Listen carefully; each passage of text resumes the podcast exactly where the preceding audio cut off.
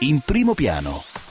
Buongiorno, buon sabato da Giulia Crivelli, benvenuti alla nostra rassegna stampa internazionale, l'ultima di marzo e anche l'ultima eh, da Via Monterosa eh, come avrete sentito ci siamo un po' tutti divertiti a postare foto e messaggi, eh, ci spostiamo da via Monterosa a via Lessarca, ci nel senso tutti, sia eh, le, chi lavora nella redazione del quotidiano che chi lavora alla radio. E questo mi dà anche lo spunto perché un articolo interessante che è uscito questa settimana sul Wall Street Journal parla di come eh, nelle grandi città dove eh, in tutto il mondo questo le persone cominciano a questa transumanza di ritorno, cioè la l'eccesso, se vogliamo, di telelavoro, lavoro agile, io non lo chiamo smart working perché spesso non ha nulla di smart, cioè di intelligente, è solo appunto lavoro a distanza, però eh, spesso, eh, non sempre, si può anche fare in modo intelligente per carità, eh, ma questa appunto transumanza al contrario ha portato a una richiesta di eh, immobili diversi e eh, preferibilmente nuovi di zecca. Ed è quello che insomma succederà a noi che andremo andremo appunto in Viale Sarca in, in, una, in un edificio arredato proprio eh, completamente ex novo. Come ripeto avrete visto forse ci sono colleghi che già questa settimana hanno trasmesso da lì.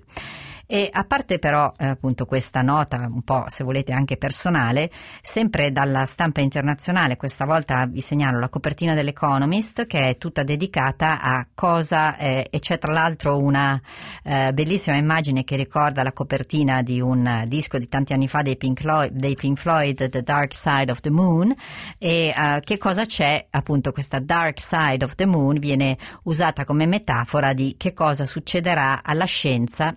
eh, dopo eh, la pandemia. Perché se è vero che eh, razionalmente dovremmo ripeterci che è grazie ai progressi della ricerca scientifica che si è arrivati a questo nuovo tipo di vaccini eh, quelli a RNA messaggero e se ne è messo a punto di altri, di più tradizionali diciamo, e se dobbiamo, chied- dobbiamo anche ringraziare in questo caso la ricerca soprattutto sulla tecnologia per il ruolo che ha avuto l'intelligenza artificiale, i programmi per eh, fare i test vaccinali, per i piani vaccinali, per eh, le applicazioni di tracing nei paesi naturalmente dove sono state fatte in modo serio. Eh, quindi da una parte razionalmente dovremmo ringraziare la scienza e la ricerca in generale, generale, quella medica in particolare, e dall'altra però, eh, siccome molti scienziati, forse vittime anche di eh, un po' di narcisismo, hanno poi eh, peccato di presenzialismo, hanno detto tutto il contrario di tutto e questo è successo in tantissimi paesi e poi soprattutto sappiamo che la scienza non è infallibile e che quindi ci sono stati anche degli intoppi sulla produzione, sui vari studi pubblicati sui, eh, sui vaccini, insomma l'Economist giustamente si chiede ma avremo avremo più o meno fiducia nella scienza e potete appunto leggere l'opinione un po' dell'Economist, più i fatti più che l'opinione e, eh, e, poi farvi voi un'opinione o chiedervi eh, ma io eh, dopo questa pandemia mi fido più o meno della scienza. L'altra copertina che vi segnalo è quella di uh, Spiegel, eh, uno dei due news magazine tedeschi insieme a Stern e uh, in copertina eh, con un gioco di parole eh, si parla di Schimpf eh, che è una parola che significa vergogna, disonore e le ultime quattro lettere Impf significano anche vaccino. Il tema è quello naturalmente della, della situazione in cui è la Germania, poi questa settimana c'è stato anche l'episodio eclatante di cui abbiamo parlato effetto mondo e, e del quale naturalmente naturalmente eh, sono, sono state eh, piene tutte le prime pagine, non solo quelle tedesche, questo episodio eclatante di Angela Merkel che a meno di 24 ore dall'annuncio di un lockdown strettissimo per i giorni di Pasqua, eh, invece l'ha poi cancellato, anche se restano in vigore le misure normali, una sorta di lockdown per farci capire eh, pari a quello eh, nostro di arancione rinforzato perché molte scuole in Germania sono ancora chiuse. Eh, quindi il Spiegel si chiede come è potuto succedere che la Germania non sia stata un modello in questo momento, in questa pandemia e soprattutto nella gestione del piano vaccinale. Eh, probabilmente una risposta non c'è, è troppo facile naturalmente dare la colpa all'Unione Europea anche perché Come sapete la Commissione europea è guidata da Ursula von der Leyen che non soltanto è tedesca ma è stata anche eh, ministro della difesa in uno dei governi della Merkel, quindi eh, c'è ancora un po' di esitazione, mentre qui da noi è uno sport molto praticato quello di sparare sulla Commissione europea e in particolare su Ursula von der Leyen, in Germania c'è qualche eh, reticenza o qualche razionalità in più. Ma eh, vedremo appunto poi eh, nelle prossime settimane se di fatto la situazione anche in Germania e soprattutto il piano vaccinale prenderà una, un ritmo diverso. Non posso non citarvi l'episodio, la copertina, la, il, l'articolo richiamato in prima pagina della Frankfurt Rundschau, che è un, veramente un quotidiano locale di Francoforte, però i tedeschi amano moltissimo, la maggior parte dei tedeschi amano l'Italia non solo eh, per tutte le bellezze naturali, i, i giacimenti enogastronomici, che non, non, insomma tutti i motivi che non sto neanche a citarvi, più banali, eh, ci sono anche tantissimi tedeschi che sono veri e propri cultori eh, del nostro patrimonio artistico e culturale. E per anche così una, una, aggiungere una nota proprio di cronaca, sapete che Heike Schmidt, che è un tedesco e eh, è veramente che è il sovrintendente ehm, eh, del, del, degli uffizi di Firenze, eh, è tanto innamorato dell'Italia e questo deve aver avuto un, un, un ruolo nel fatto che ha gestito gli uffizi come nessuno aveva saputo fare prima. Poi adesso c'è stata la parentesi della pandemia, però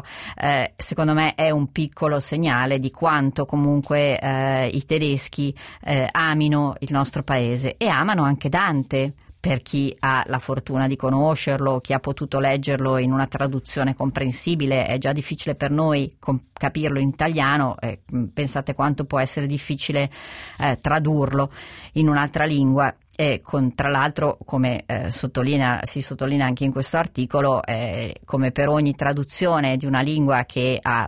centinaia e centinaia di anni, eh, come si pone il problema per il traduttore, cosa facciamo? Cerchiamo di tradurlo in modo che dia l'idea che non è l'italiano che si parla oggi, nemmeno per gli italiani che lo leggono, e quindi usiamo un tedesco diverso. Insomma, ma al di là di questo, in questo articolo si ricordava anche a chi nel famoso Dante D, eh, anche a chi magari in Germania non lo conosce, quanto importante sia stato questo poeta per uh, la storia della letteratura italiana e mondiale. E eh, qualcuno l'ha un po' tradotto frettolosamente e, e è girata la voce che questo articolo fosse molto critico, in realtà era semplicemente il racconto di una figura controversa, come peraltro potrebbe dire qualsiasi biografo di Dante, appunto di Dante Alighieri. Eh, una, invece un, per andare dall'altra parte del mondo, eh, Le Monde ha ospitato una, Le Monde è naturalmente un quotidiano francese, ma ha ospitato una lunghissima intervista all'ex presidente del Brasile, Luiz Inácio Lula da Silva, e, eh, che ha detto tan- tante cose, naturalmente eh, anche soltanto per una questione di eh, appartenenza politica. Eh, Lula, Lula, da Silva è un uomo di sinistra, Bolsonaro è un uomo di destra, quindi è comunque l'attuale presidente del Brasile un avversario politico di Lula da Silva, ma eh, naturalmente è stato criticato per la gestione della pandemia e eh, Lula da Silva ha detto che non ha mai visto i brasiliani soffrire come oggi, si muore all'entrata degli ospedali, è tornata la fame e di fronte a ciò abbiamo un presidente che preferisce acquistare armi da fuoco piuttosto che libri e vaccini e è arrivato a definire eh, Bolsonaro un presidente genocida.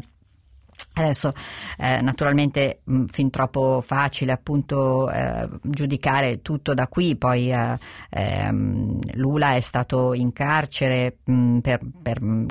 molti anni e eh, quindi avrà sicuramente anche un risentimento personale per Bolsonaro, è stato l'attuale ministro della giustizia ehm, di Bolsonaro che prima era eh, giudice a eh, appunto dichiarare colpevole Lula e, e costringerlo alla prigione, ma a parte queste considerazioni ci sono alcuni fatti. Il, il Brasile, non, in Brasile non accenna a eh, flettere la curva dei contagi, tanto che, e queste erano notizie sulle prime pagine dei quotidiani brasiliani eh, di ieri, di giovedì e dei giorni precedenti, eh, non soltanto si è superata la soglia dei 300.000 morti, ma eh, lui, Bolsonaro, che era stato contrario, finalmente si è deciso a un lockdown molto severo per una decina di giorni giorni nel tentativo eh, di bloccare eh, la trasmissione del virus. E c'è anche un altro problema per Bolsonaro, di questo appunto anche hanno parlato molti quotidiani brasiliani, ed è che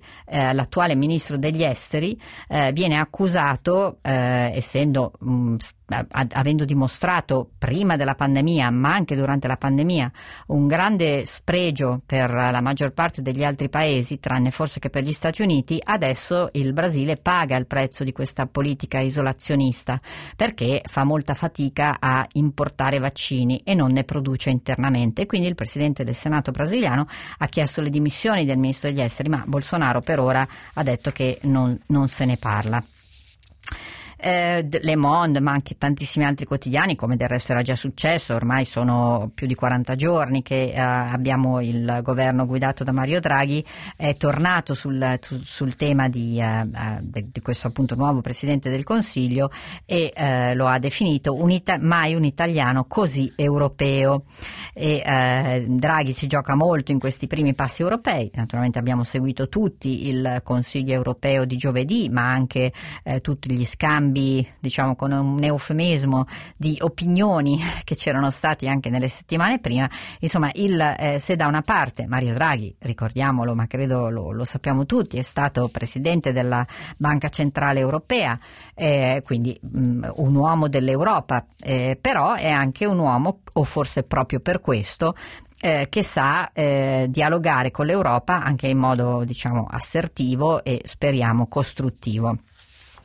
Vi segnalo dalla, da internazionale di questa settimana. Innanzitutto eh, il, il, pezzo che eh, viene richiamato in copertina, che è una, la traduzione di una lunghissima inchiesta del New York Times Magazine, che è il settimanale del New York Times, eh, su Amazon, perché è vero che eh, la notizia di questa settimana è stato il primo sciopero in Italia eh, di Amazon Italia, ma anche negli Stati Uniti eh, Amazon ha i suoi problemi. ne abbiamo parlato anche qui, la mia ne abbiamo accennato a Effetto Mondo, ci sono state delle audizioni in congresso per cercare di capire se eh, le proteste di molti lavoratori sulle condizioni di lavoro siano fondate. Amazon negli Stati Uniti, dove già non è facilissimo creare dei sindacati interni alle aziende, Amazon non ammette i sindacati in azienda, i lavoratori stanno cercando di organizzarsi e eh, appunto a questo è dedicata l'inchiesta che trovate, che è la copertina del, di internazionale di questa settimana, che poi trovate all'interno tradotta. Ma ho trovato anche molto interessante eh, visto che abbiamo appena parlato di Brasile, anche un, un, articolo proprio da un quotidiano brasiliano, la Foglia de, San de Sao Paolo, eh, intitolato Il fallimento dell'America Latina, perché parliamo di Brasile, ma anche il Messico è in una situazione eh, gravissima, non solo per la crisi dei migranti, ma perché è il terzo paese al mondo per morti, ma non è certo il terzo paese più grande al mondo, quindi in proporzione potremmo quasi dire che è il primo e uh, scrive il quotidiano in questo editoriale, vi leggo solo le ultime righe, in America Latina la combinazione tra il ritardo nelle vaccinazioni e l'enorme diffusione del virus, oltre a provocare migliaia di morti evitabili, favorisce l'emergere di mutazioni più contagiose e letali. Sapete che appunto una delle varianti che abbiamo imparato a conoscere è la variante brasiliana. Più che una minaccia per la regione è un rischio per tutto il pianeta. Potremmo parlare per ore di questo eh, nazionalismo vaccinale che eh, capite che eh, a me sembra già paradossale che usiamo la parola pandemia, che vuol dire appunto un'epidemia mondiale, e però eh, ci, eh, ci, balocchiamo in questi eh, nazionalismi vaccinali. Avrete sentito, l'India ha bloccato l'export dei vaccini e ne produce tanti, c'è tutta la querelle tra Unione Europea e Regno Unito, insomma vedremo eh, nei prossimi giorni, nelle prossime settimane come si evolverà la situazione. Era però l'ultima segnalazione per oggi, ancora un buon sabato da Giulia Crivelli.